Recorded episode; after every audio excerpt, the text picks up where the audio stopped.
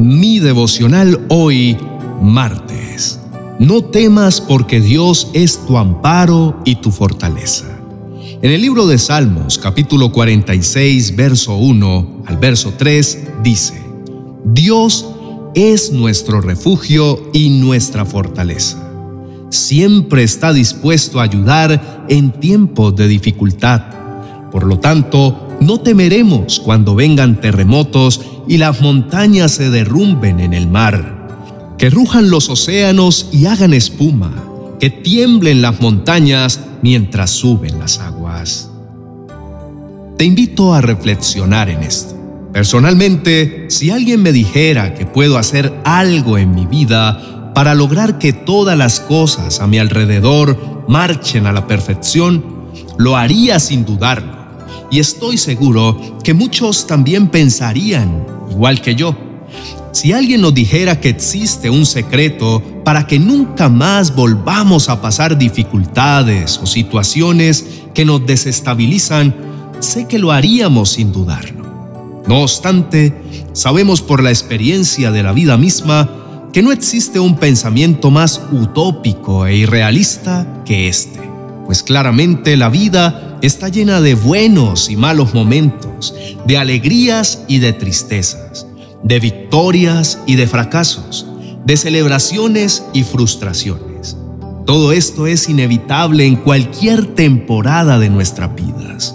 Sin embargo, Dios desea que podamos experimentar una vida llena de gozo, paz y plenitud, no solo en los momentos buenos, sino sobre todo en los momentos donde viene la prueba. Pensar que Dios desea esto puede hacernos pensar que es algo imposible, pero no lo es. Dios quiere mostrarnos cómo podemos vivir así, aún en medio de cualquier situación. Si leemos detenidamente el Salmo 46, podemos ver cómo el salmista hace una poderosa exclamación diciendo, no temeremos cuando vengan terremotos y las montañas se derrumben en el mar, que rujan los océanos y hagan espuma, que tiemblen las montañas mientras suben las aguas.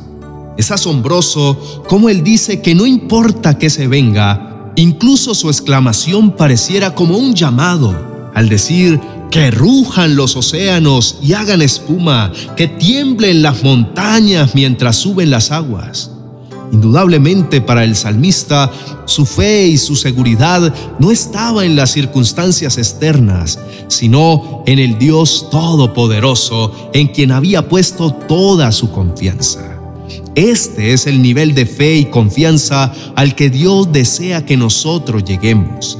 Esa fe y confianza que nos permiten vivir y permanecer confiados y seguros aún en medio de la adversidad y que tienen como consecuencia una vida en gozo, paz y plenitud.